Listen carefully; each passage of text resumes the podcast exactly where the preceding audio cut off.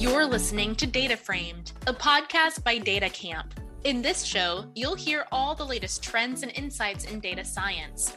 Whether you're just getting started in your data career or you're a data leader looking to scale data driven decisions in your organization, join us for in depth discussions with data and analytics leaders at the forefront of the data revolution. Let's dive right in. Hello, everyone. This is Adele, data science educator and evangelist at DataCamp. Today is the second episode in our Data Literacy Month special. Last week, we had Jordan Morrow on the podcast, author of Be Data Literate, the data literacy skills everyone needs to succeed. And he gave an excellent overview of the data literacy landscape and why it's so important.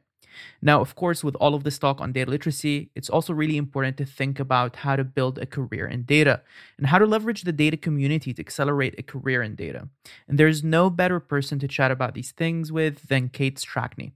Kate Strachnyi is the founder of Datacated. She's a prolific content creator in the data space and has delivered courses on data storytelling, dashboard techniques, and visual best practices. Additionally, she's the host of the Datacated Conference and the Datacated On Air podcast. Kate was appointed a LinkedIn top voice of data science analytics in 2018 and in 2019. She's the mother of two girls and enjoys running ultra marathons and obstacle course races. She's also on the Data IQ 100 list for 2022. Throughout the episode, we talk about building a personal brand in data, how to break into data careers, how data literacy impacts organizations, individuals, and society at large, and much more. If you enjoyed this episode, make sure to rate, like, and subscribe to Data Framed, and check out our content for Data Literacy Month. Now, on to today's episode. Kate, it's great to have you on the show. Awesome. Glad to be here. I'm excited for you to be joining us for Data Literacy Month to talk about your background, how to break into the data space, how you built your personal brand, and how our audience can learn from it, and how you see the data literacy space evolving. But for the very few data folks out there who may not be aware of you, can you share a bit about your background and what got you so well known in the data space? Awesome. Yes, I'd love to share. So my journey didn't actually begin in, with data, and I think that's the case for a lot of data professionals. We all sort of start somewhere. And my career started in risk management and regulatory compliance in the financial services space with consulting. So very, very far from data. But when we fast forward to the point where I was expecting my first child, right? This is this is the reason I got into data. I decided I would like more flexibility with my schedule, with my travel, and I actually just started looking internally where I was working to see if there was a job that let me work from home. Now, this was about eight, nine years ago. So working from home was not the norm as it is today. So what happened was I found a role. It was a data strategy analytics manager. Had no clue what it meant. But I'm like, hey, if it keeps me at home, let's do it.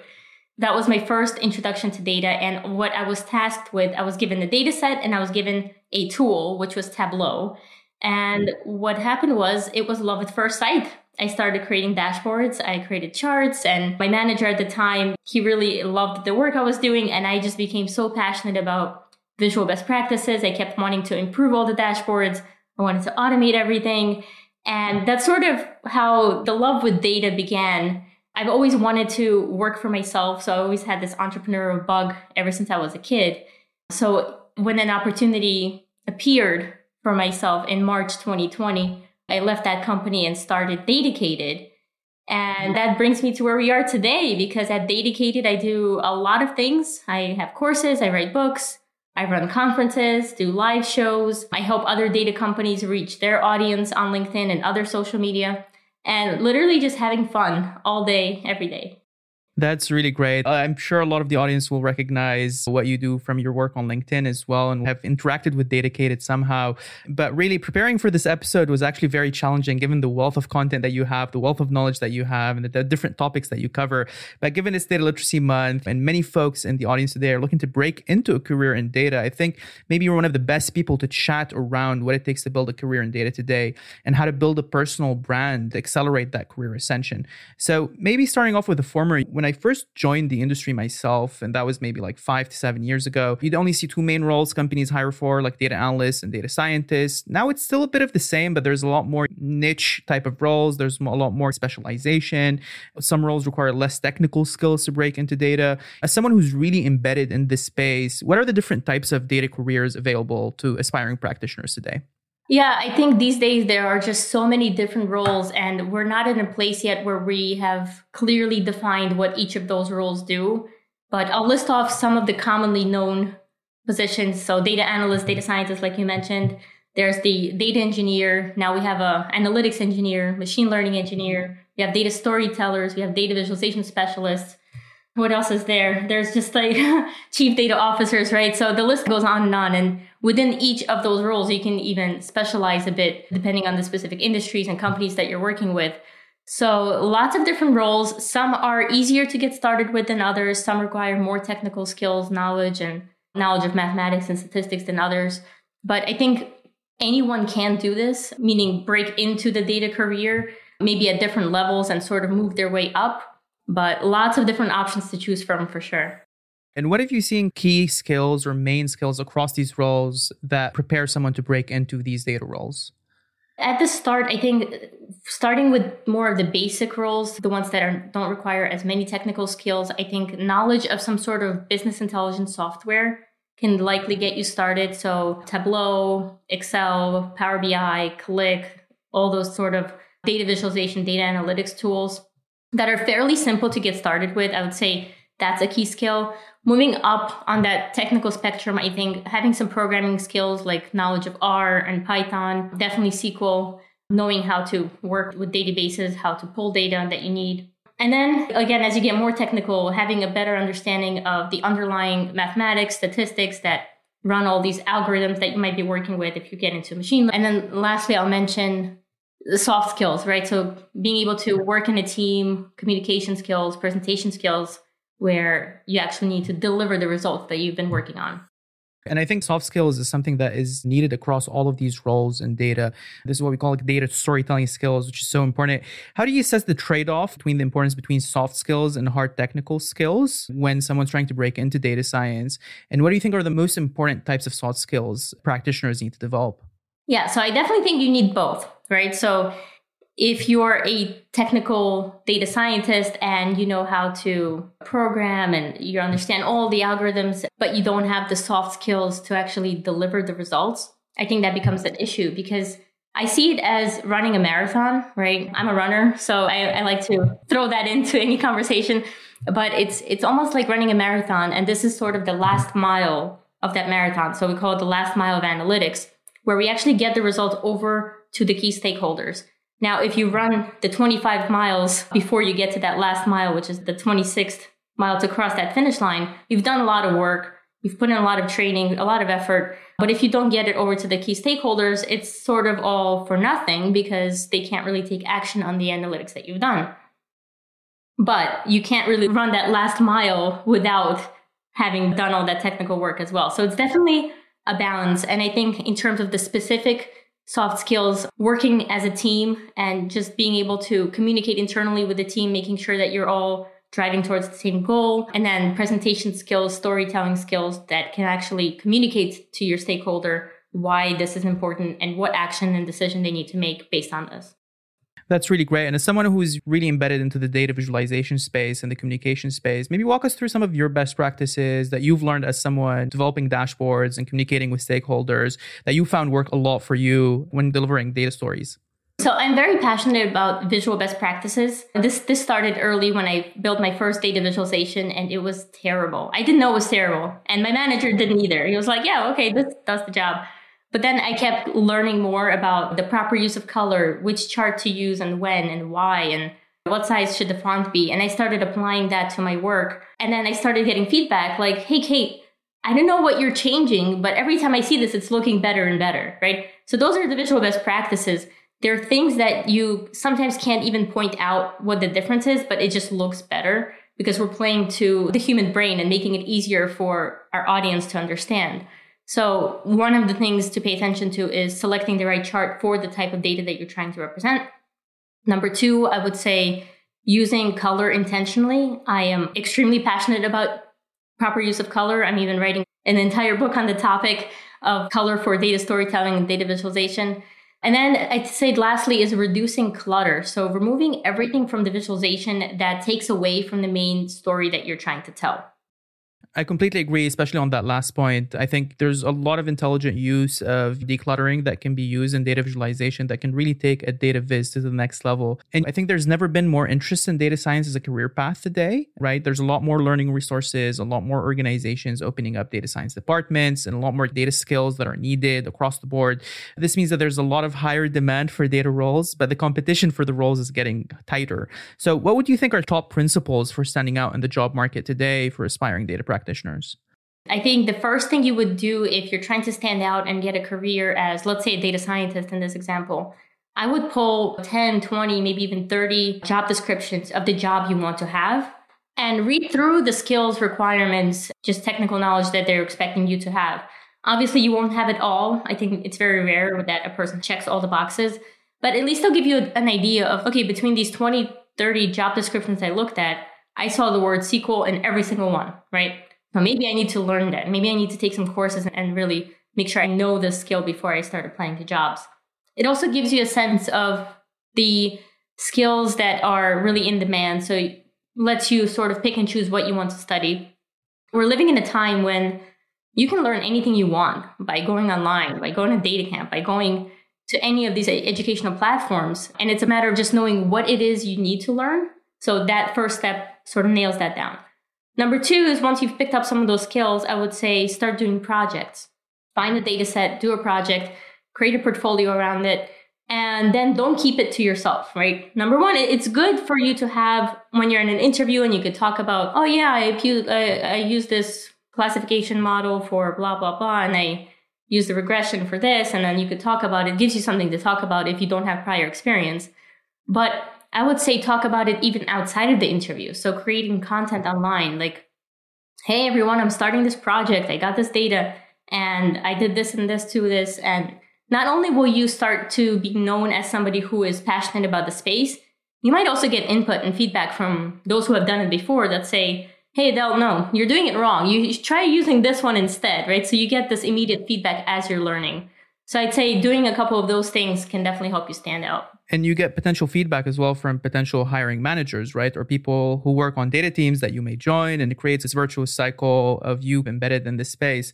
Given that you mentioned here portfolio projects this is something that we really like to talk about at DataCamp. What do you think are best practices for a portfolio project that really stands out when writing about it online? So for me, I was big on data visualization, right? So what I was focused on was building out my Tableau public profile because it was a way for me to showcase my skills. So for those who are not familiar, Tableau Public is a free version of Tableau where you are you can use data sets, create dashboards, create infographics, whatever it is you want to put out there, and you can make your work public. So it's like having a Facebook profile, but instead of sharing pictures of your cat, you share your uh, end result of your of your dashboards and data visualizations. And the cool thing is people can see it. It's sort of like your photography portfolio as well. So potential employers can come in there and check it out and again, it's easy to set up, it's easy to create that, but uh, don't keep it to yourself. Just because it's public doesn't mean everyone's sitting out there looking for it, saying, I wonder what Adele's created today. No, nobody really cares until like you put it in their face. So as you're building this out, maybe share your final result online and ask for feedback. Say, hey guys, I created this. Is there anything you would change? And then as you get that feedback, maybe make those changes and take those learnings in so for me, that that's what I would focus on for building that project portfolio. Yeah, that's amazing. And I think this is an awesome segue, especially to building a personal brand in data and how to even start posting online and becoming a public personality in the data space. Of course, you know, breaking into data and really ascending in the data space can really benefit from also building a personal brand. And I think you're an incredible example of that. And I'd love to pick your brain on how you got started, what made you successful, any lessons that you can share with the audience on how exactly to go about building a personal brand in data. So walk us through maybe in more detail how you got started as an entrepreneur, as a content creator, and what was that initial phase like? Yeah, I love sharing this story. So I never set out to be a content creator. It all started with my first job in the data space. And as I was learning, I just wanted to share my experience online. Now, it didn't really come natural to me. I'm not a very let me post my life online kind of person. At least I wasn't before before I actually started doing this. But I remember studying for the Tableau certification exam, the Tableau desktop something, right? Back in the day. And all I did was post saying, Hey, I'm taking this test. Anyone have any tips for me? Right? Because I really wanted to pass it. And uh, a couple people commented, a couple likes, and the comments were something like, oh, wow, con- congrats, best of luck. And some other comments were like, hey, you should check out these sample questions we have to help you prepare. And I got hooked, to be honest. I'm like, wow, people actually care. I don't know these people, and they care enough to help me and cheer me on. So I thought that was great. And it sort of kept me coming back. So I started participating in this Makeover Monday challenge where it was a Tableau a weekly challenge where you get a data visualization and you have to like make it better. So I sort of got into this challenge every week. And as I kept posting, I think what helped was I made some real friends who were on that same journey. So maybe not really studying Tableau or data visualization, but they were in the data space. And we got on Zoom calls, we got on, sometimes we even met up in person, and we built those relationships. And sort of as we posted online, we engaged with each other's content, and it sort of helped us all grow together. The interesting thing that happened was in 2018, LinkedIn contacted me and they're like, hey, you're on a short list for LinkedIn Top Voice and Data Science and Analytics. We're picking 10 people. They're like, don't tell anybody. I'm like, me? Really? Like, what, what do I know? I'm like, I wasn't just starting out. I was probably four years in, but in my brain, I'm like, I'm just starting out. So luckily, I got on that list. And then the year after, I got on that list again. And I'm like, maybe I'm onto something. And that something was just talking about a specific topic every day, right? Talking about data. And that's all I did. I just kept talking about data. I would, I would read an article, I would share it online. I took a course, I'd share it online. So sort of learning and living out loud and using LinkedIn as my personal journal for all things data is what really helped me get to where I am today. That's really great. And I love that story, you know, of starting off just like preparing for that certification and then ending up being contacted by LinkedIn and being told, like, hey, you're on the top 10 voices. Yeah, I, I, definitely empathize with being like, I'm just a beginner. What? So it's definitely, it's definitely great. What were the main challenges that you encountered in that early period? And what were the different ways that you overcame these challenges when you were growing out as a content creator? Yes, my first challenge was I was afraid that somebody would see my content. I know it sounds pretty dumb now because now I'm like, hey, I need people to see my content. But my biggest fear was like, what if my brother saw this post? What if my colleagues, this was still, I was still working, what if my colleagues saw this post? What would they think, right? Until I quickly realized nobody really cares. They're thinking about themselves, right? But that was one of my biggest fears is what are they going to say if they see this? And the other fear I had was we have how many hundreds of millions of people on the platform.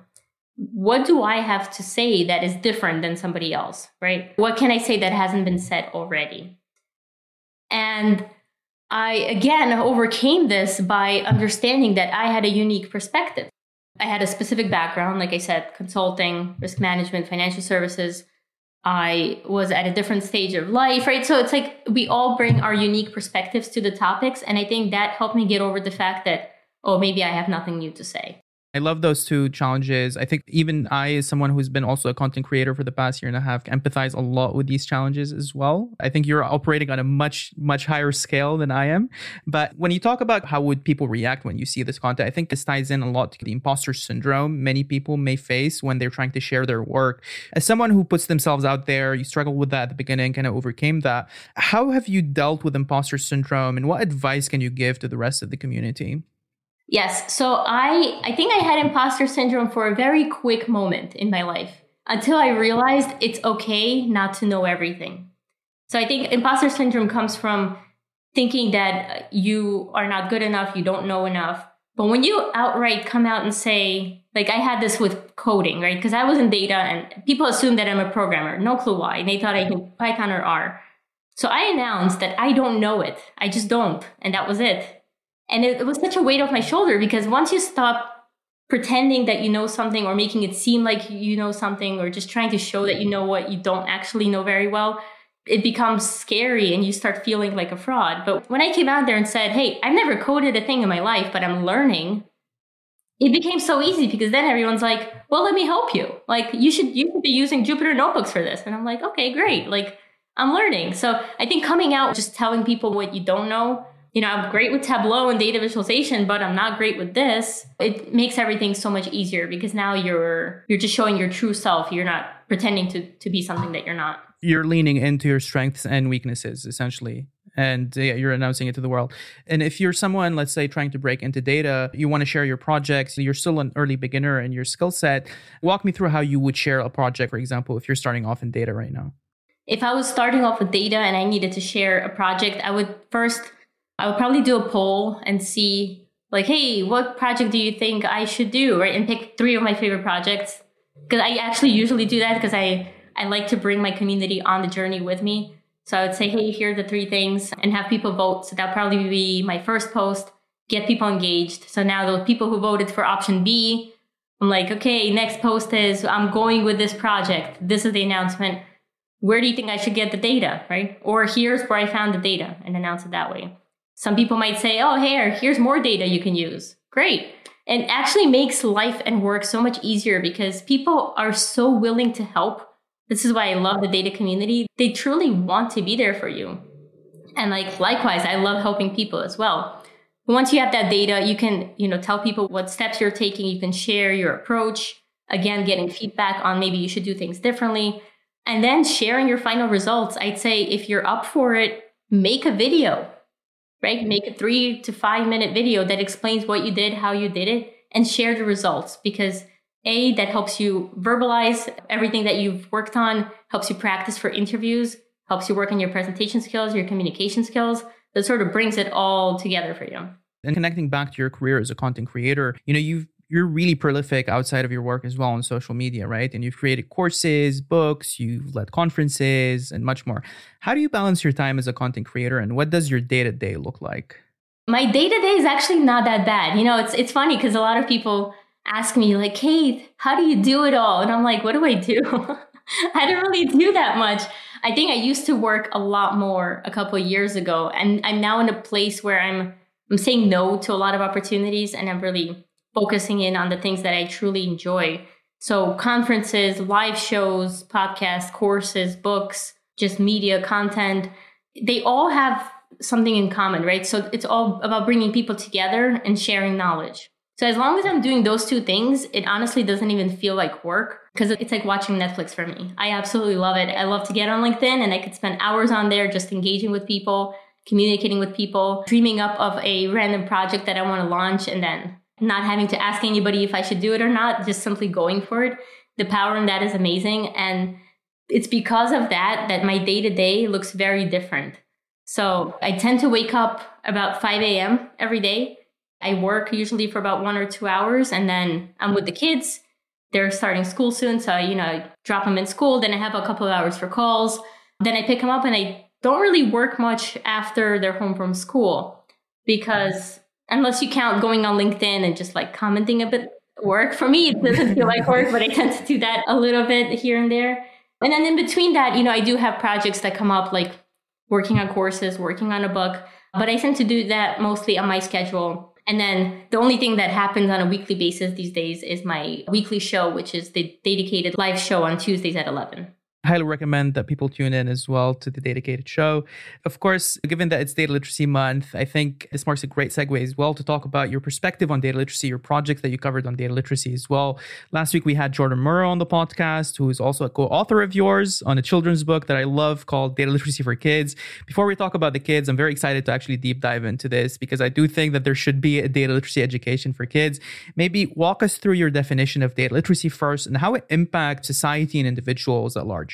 Yeah, so in terms of a definition, I'd say data literacy is the ability to read, write, analyze, communicate with data. And it really is fairly simple. I think we tend to overcomplicate it with crazy definitions, but I think it is as simple as that. And the reason it's important is we are seeing more and more data. I know people are probably sick of hearing that, like, every day we're producing X amount of data, which we didn't produce in the past 200 years, whatever.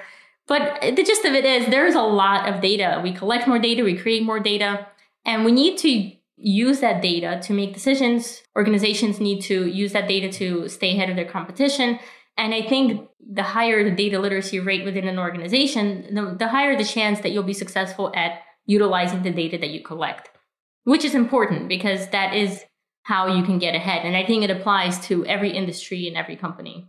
And come out focusing on just like companies and organizations if you do massive investments and you're getting new tools getting like proper infrastructure set up but you don't have necessarily the skills within your organization to make use of that then you're not going to have a high return on investment Yes, absolutely. And people in general, right? Just like grandma. Grandma needs to be data literate. Like you're watching news, you need to be able to question some of what you're seeing. Exactly. And this was really kind of evidence in elections, COVID 19, for example, over the past few years. We've seen a lot of graphs, a lot of charts, even like stuff like Spotify Wrapped. This is a data story that you need to be able to interact with and understand.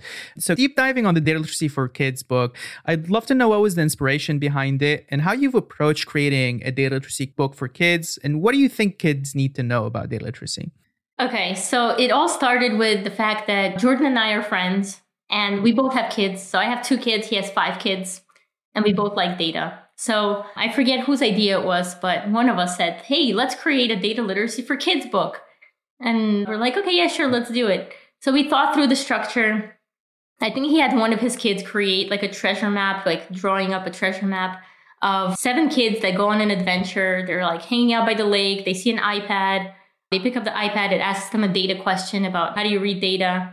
And it's a very basic book. So it's probably ages six to 10, if not younger. But it walks you through this treasure map of how do you actually become data literate. And in the end, they all sit down, they have ice cream because that's the prize for all data people. It's an attempt to get kids just interested in data. I actually, I was inspired by this presentation that I did for it was at that point my daughter was three years old. It was a three year old program and or maybe three and four year olds. And they asked the parents to come in like a career day type of thing.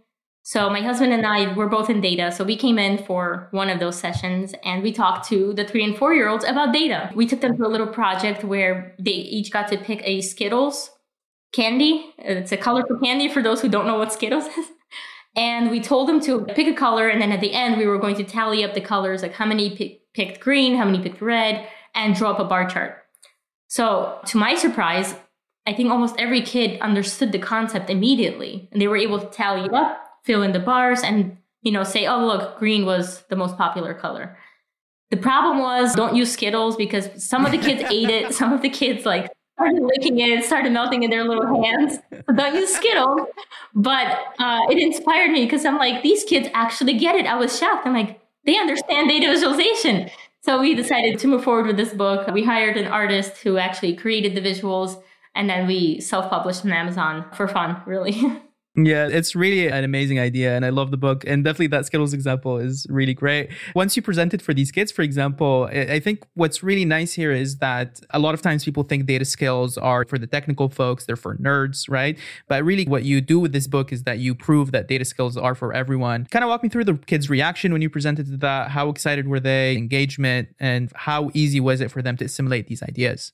It was extremely easy. Like I said, I was pretty surprised how quickly they grasped it it's almost as if they studied bar charts before because they were just very easily able to find the line. Like we we built the the axes for them and they were like, okay, red, we have how many four? Like they counted it up and they were really into it. So I think it was helpful to show them how you can quickly organize information of people's preferences at least for different colors of Skittles. And we go into that in the book as well with the different flavors of ice cream.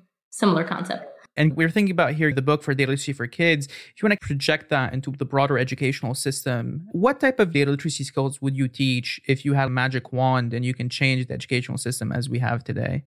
I think I'd start with the very basics. I think as data professionals, we assume that people know things that we know.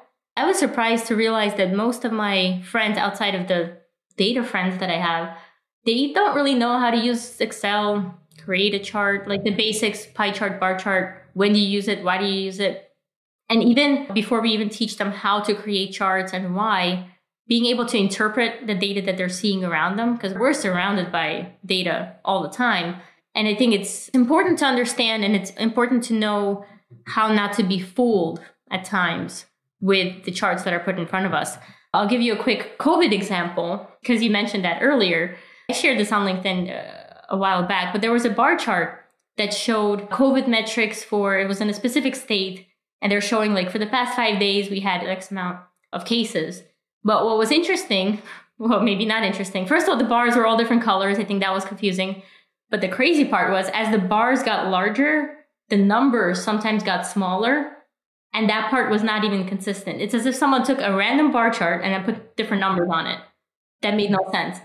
And I won't be surprised if the vast majority of people saw this, heard the story, and neglected the numbers because they assume that people know what they're talking about, right? Oh, um, trust the data. It's all in the data.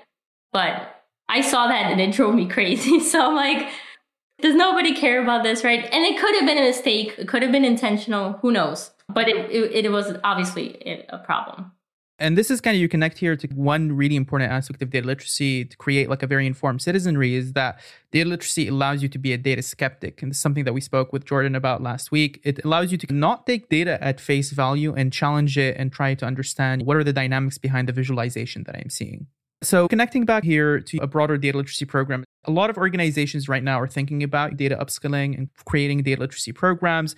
If you are managing an organization, what are the tools and concepts you teach as part of a data literacy program?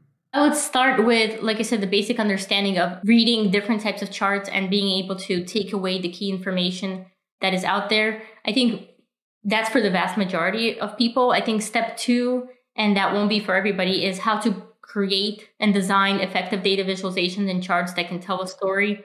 And like a pyramid, I guess, you teach more and more technical skills, and the number of those individuals gets smaller, where at the top, you're able to collect data from different sources, being able to clean it, wrangle it, make sure it actually makes sense, making sure it also makes business sense. So you're not just working in a vacuum, being able to communicate with everybody else in a broader scale. But I guess the point I'm trying to make is data literacy skills have to be designed specifically for different groups of people. It's not like, okay, here, everybody needs to know statistics, right? Like everyone needs to know advanced statistics. No, that's just not reasonable. You, you don't even need to, right? Some people just need to understand how to read a bar chart properly and being able to understand this looks right, this doesn't look right. But then there are some people who need more technical skills. So I think starting with a baseline assessment of understanding what are the skills that are needed. Once you have identified the skills that are needed for each group, doing an assessment to see where the gaps are, and then slowly filling in those gaps. But I think it's even more important to get those individuals to understand why they need this. Going back to my corporate life, whenever there was a course that was given to us and said, here, take it, it was almost like, oh no, do I have to? Like, why do I need this? And we don't even ask why. We just know it's mandatory. We have to do it to check a box because the manager's manager said so. And you're like, okay, I'll take this course. But I think getting people excited and showing them that they get to take this course and that those skills are valuable and transferable to your next job potentially is very important. Yeah, I couldn't agree more. One, on personalizing a the literacy program for groups or individuals, but also creating that enthusiasm about what's in it for me, which is something we're going to cover in the literacy month as well as part of our webinars and podcasts. Now, as we close out, Kate, and while we have you here, where can listeners follow your work and what are any upcoming projects you're working on that the community can get excited about? I think the main place you can usually find me is LinkedIn. That's where you can actually have a conversation to know what we're up to and sort of all the stuff that we're doing. I think datacated.com is another great place. In terms of projects I'm working on, so I've got courses on Datacated Circle. We might have an Alteryx course coming out soon. I'm working on a book with O'Reilly called Colorwise, where we do talk about intentional use of color for data storytelling. And then in terms of other courses, I've just launched a build your personal brand course on LinkedIn Learning and currently working on another course where we talk about the different data careers and sort of a day in the life of those careers and what you can do to get started. That is really exciting. I cannot wait to check out, especially the book on data visualization. Very excited about and data and colors and data storytelling. Kate, it was great to have you on the show. Do you have any final call to action before we wrap up today's episode? Call to action is stay dedicated, everyone. Thanks for having me on the show. Yeah. thank you so much, Kate, for the time. And thank you so much for the insights. Awesome. Thank you, Adel. You've been listening to Data Framed, a podcast by DataCamp. Keep connected with us by subscribing to the show in your favorite podcast player. Please give us a rating, leave a comment, and share episodes you love. That helps us keep delivering insights into all things data. Thanks for listening. Until next time.